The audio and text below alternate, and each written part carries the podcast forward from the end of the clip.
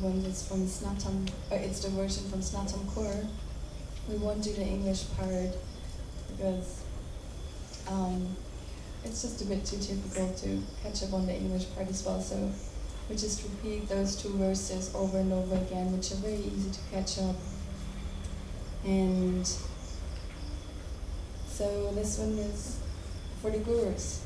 So whatever, whoever you would like to dedicate this Bhajan one, um, welcome to. And try this time again when we finish to keep the silence. And we also finish with a short meditation, unusual, and a short poem.